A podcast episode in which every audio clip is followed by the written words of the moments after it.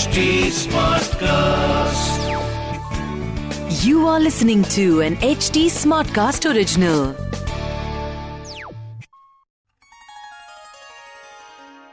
इस एपिसोड में मैं आपको लेकर चल रही हूँ इस सृष्टि के सबसे प्राचीनतम स्थान पर जो आज के समय में नेपाल में स्थित है माता सती के दाएँ गंड यानी गाल गिरने से बना गंड गंडकी शक्तिपीठ जो इस सृष्टि के प्राचीनतम और सबसे ऊँचे मंदिरों में से एक है। यहाँ की शक्ति है गंडकी चंडिका और शिव यानी भैरव को चक्रपाणी कहा जाता है। ये वो पवित्रतम स्थान है जहाँ स्वयं भगवान विष्णु को सती वृंदा के श्राप से मुक्ति मिली और वो स्वयं यहाँ मुक्तिनाथ के नाम से स्थित हो गए और ये स्थान मुक्ति धाम बन गया और यही मुक्ति धाम से निकली पवित्र गंडक नदी जो गंगा की सप्त धाराओं में से एक है। नमस्ते, मैं हूँ निष्ठा सारस्वत और मैं आप सभी का एच टी स्मार्ट कास्ट की ओरिजिनल पेशकश इक्यावन शक्तिपीठ पॉडकास्ट में स्वागत करती हूँ। हिंदू धर्म के पुराणों के अनुसार जहाँ जहाँ माता सती के अंग, आभूषण तथा वस्त्र के हिस्से धरती माँ ने धारण किए वहाँ वहाँ शक्ति पीठ बने। इस पॉडकास्ट के ज़रिए मैं आपको ले चलूँगी देवी के इक्यावन शक्ति पीठ की यात्रा पर। जिसमें जानेंगे कि शक्ति पीठ कैसे बने, उनका महत्व क्या है, उसकी कहानी और वहाँ कैसे पहुँचे। कहते हैं कि जब कलयुग में गंगा नदी नहीं रहेगी, तब गंडकी नदी ही सबका भरण पोषण करेगी। इसलिए पुराणों में इसे सदा नीर नाम भी दिया गया। इस नदी के पत्थर से ही अयोध्या में बन रहे राम मंदिर की मुख्य मूर्ति बनाई जा रही है। मूर्ति के लिए इस नदी का पत्थर ही क्यों? इसका रहस्य मैं आपको आगे बताऊँगी। ये स्थान प्राचीन काल में मुक्ति क्षेत्र के नाम से जाना जाता था। उपनिषद ब्रह्म सूत्र स्कंद, वाराह, पद्म सहित सभी पुराणों में मुक्ति क्षेत्र व शाल ग्राम अर्चना विधि का विस्तार से वर्णन मिलता है। जैसा कि मैं हमेशा कहती हूँ कि स्थानों के भी अपने भाग्य होते हैं। ये ऐसे स्थान हैं जिनकी महिमा शब्दों में कहना असंभव सा होता है। कभी कभी इनकी महिमा लिखते लिखते मैं बहुत भावुक हो जाती हूँ। मन श्रद्धा और ईश्वर के प्रति कृतार्थ भाव से भर जाता है। अपने भक्तों के कल्याण और सृष्टि की रक्षा के लिए स्वयं ईश्वर कितने कष्ट उठाते हैं। कभी कभी लगता है कि ईश्वर होना कितना कठिन है। विष्णु पुराण के अनुसार आज से करीब दो अरब वर्ष पूर्व। पृथ्वी पर सृष्टि की शुरुआत हुई थी। साथ ही करीब दस करोड़ वर्ष पूर्व क्षीर सागर जब उठकर हिमालय बना था, उसके बाद करीब तीन करोड़ वर्ष सरीसृप युग रहा था और उसके बाद विश्व ब्रह्मांड में सभ्यता की शुरुआत जम्बू द्वीप के आर्यवर्त से हुई थी। कालांतर में पृथ्वी सात द्वीपों में विभाजित हुई। उसमें सर्वप्रथम मानव सभ्यता का विकास सरीसृप युग के बाद जम्बू द्वीप में हुआ। उस जम्बू द्वीप में चार क्षेत्र, चार धाम, सप्तपुरी आदि का वर्णन मिलता है, जो आज का भारत देश है। और उसमें प्रमुख मुक्ति क्षेत्र हिमवत खंड हिमालय, नेपाल में पड़ता है।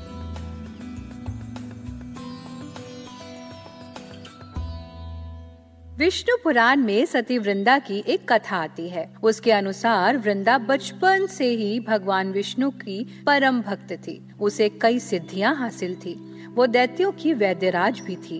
उसके अंदर किसी को भी स्वस्थ करने का अद्भुत ज्ञान था। भगवान शिव के क्रोध से जालंधर की उत्पत्ति हुई। वो भगवान शिव के समान ही सुंदर और बलशाली था। लेकिन क्रोध से उत्पन्न होने के कारण वो नकारात्मकता से भरा हुआ था। इसलिए वो राक्षस बन गया। अपने बल और बुद्धिमत्ता से जालंधर राक्षसों का राजा बना और देवताओं के साथ उसने कई युद्ध लड़े। एक युद्ध में घायल हो जाने पर वृंदा ने उसका उपचार किया और दोनों ने प्रेम से वशीभूत होकर विवाह कर लिया। पतिव्रता स्त्री से विवाह होने के कारण जालंधर अजय हो गया। जब देवताओं और दानवों में निर्णायक युद्ध हुआ, तब जालंधर युद्ध पर जाने लगे तो वृंदा ने कहा, स्वामी, आप युद्ध पर जा रहे हैं। आप जब तक युद्ध में रहेंगे, मैं पूजा में बैठकर आपकी जीत के लिए अनुष्ठान करूँगी। और जब तक आप वापस नहीं आ जाते, मैं अपना संकल्प नहीं छोड़ूँगी। जालंधर तो युद्ध में चले गए, और वृंदा व्रत का संकल्प लेकर पूजा में बैठ गई। उनके व्रत के प्रभाव से देवता भी जालंधर को जीत न सके। सारे देवता जब हारने लगे तो वो भगवान विष्णु की शरण में गए। सबने भगवान से प्रार्थना की तो भगवान कहने लगे कि वृंदा मेरी परम भक्त है, मैं उसके साथ कोई छल नहीं कर सकता। पर देवता बोले, भगवान, दूसरा कोई उपाय भी तो नहीं है, अब आप ही हमारी मदद कर सकते हैं। भगवान ने जालंधर का ही रूप रखा और वृंदा के महल में पहुँच गए। जैसे ही वृंदा ने अपने पति को देखा, वो तुरंत पूजा में से उठ गई और उनके चरण छू लिए। जैसे ही उनका संकल्प टूटा, युद्ध में जालंधर को मृत्यु प्राप्त हुई।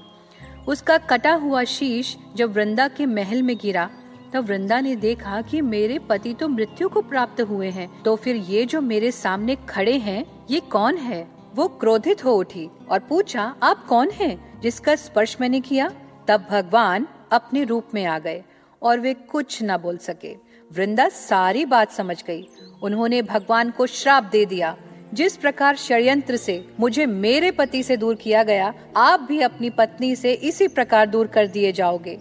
आप भी विरह अग्नि में जलोगे। आपने अपने भक्त के साथ अन्याय किया? इसलिए आप पत्थर के हो जाओ और कीट बनकर जीवन जियो। भगवान तुरंत पत्थर हो गए और उसी रूप को शालीग्राम कहा जाता है। सभी देवता हाहाकार करने लगे। उसके बाद अपने पति का शव लेकर वो सती हो गईं। उनकी राख से एक पौधा निकला। तब भगवान विष्णु जी ने कहा, आज से इसका नाम वृंदा है। इसे तुलसी भी कहा जाएगा और मेरा एक रूप इस पत्थर के रूप में ही रहेगा, जिसे शालिग्राम के नाम से तुलसी जी के साथ ही पूजा जाएगा। और मैं बिना तुलसी जी के प्रसाद स्वीकार नहीं करूँगा। तब से तुलसी जी की पूजा सभी करने लगे।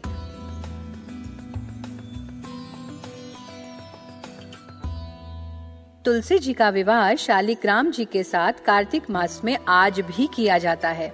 देव उठनी एकादशी के दिन इसे तुलसी विवाह के रूप में मनाया जाता है। ये बहुत ही पवित्र दिन माना जाता है। इस प्रकार भगवान नारायण ने स्वयं कष्ट उठाकर वृंदा को उसकी भक्ति का पारितोषक दिया और हमें पवित्र वृंदा यानी तुलसी का पौधा और शालिग्राम प्राप्त हुए।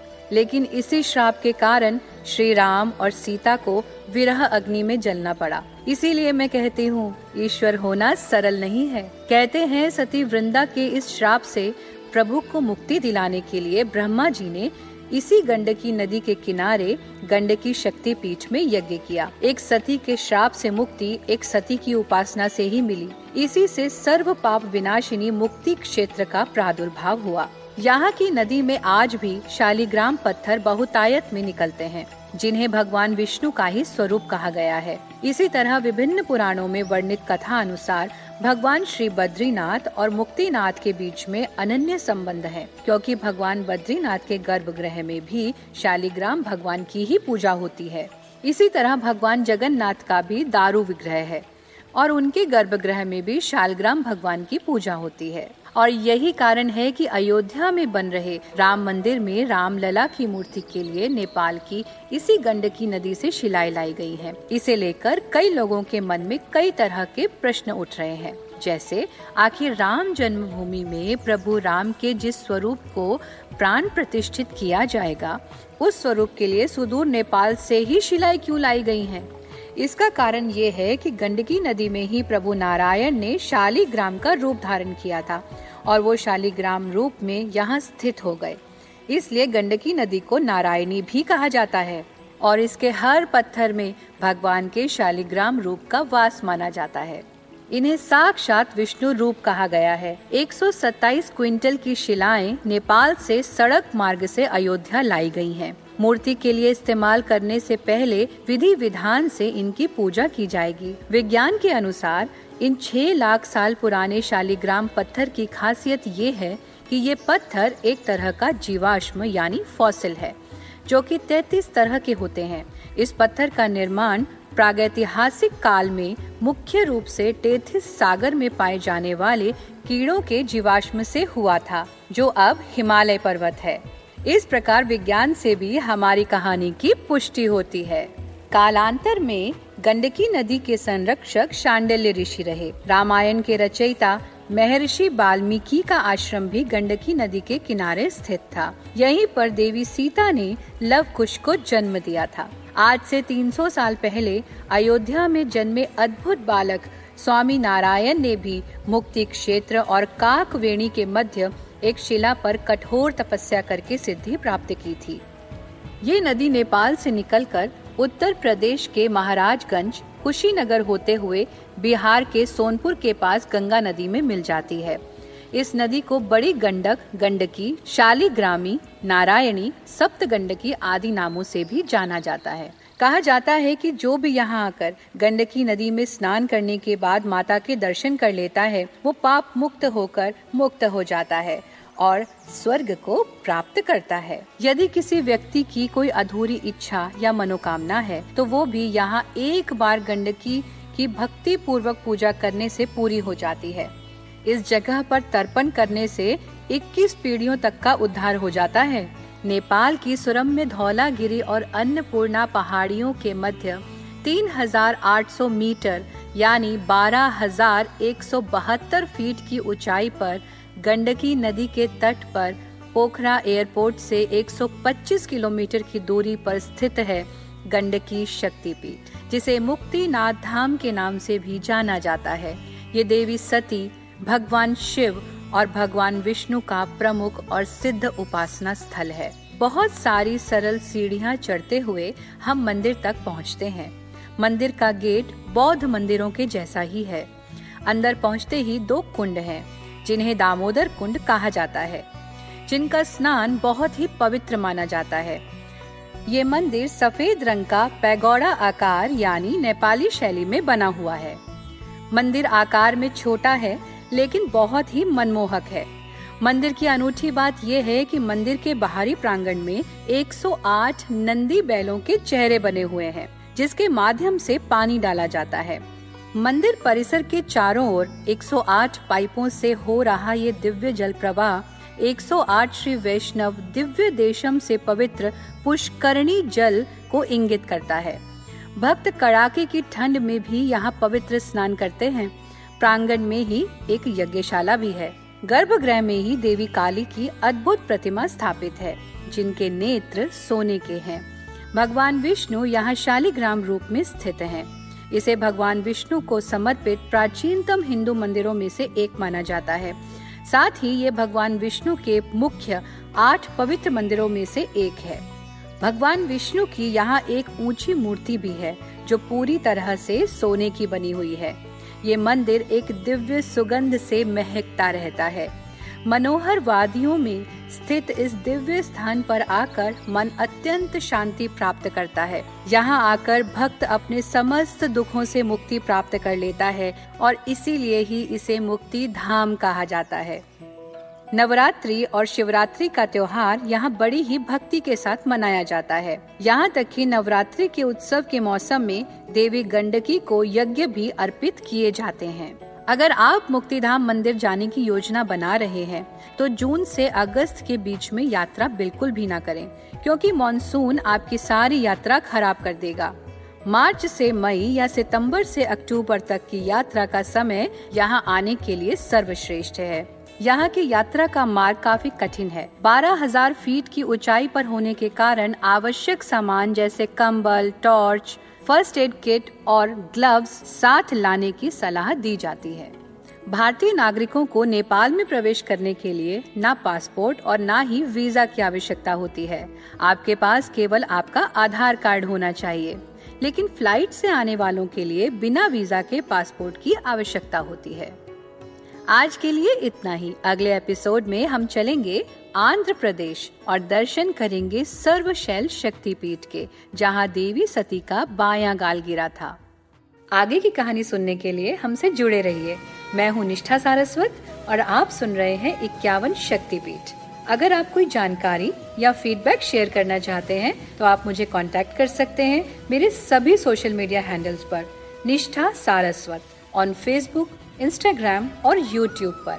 साथ ही आप एच टी को भी फॉलो कर सकते हैं उनके सभी सोशल हैंडल्स पर। Instagram Facebook Twitter LinkedIn YouTube और ऐसे पॉडकास्ट सुनने के लिए लॉग इन करें एच टी पर।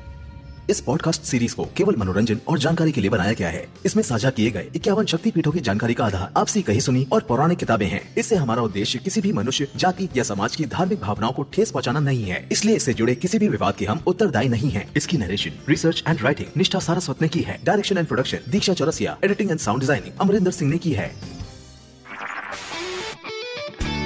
This was This was an HT Smartcast original. HD Smartcast.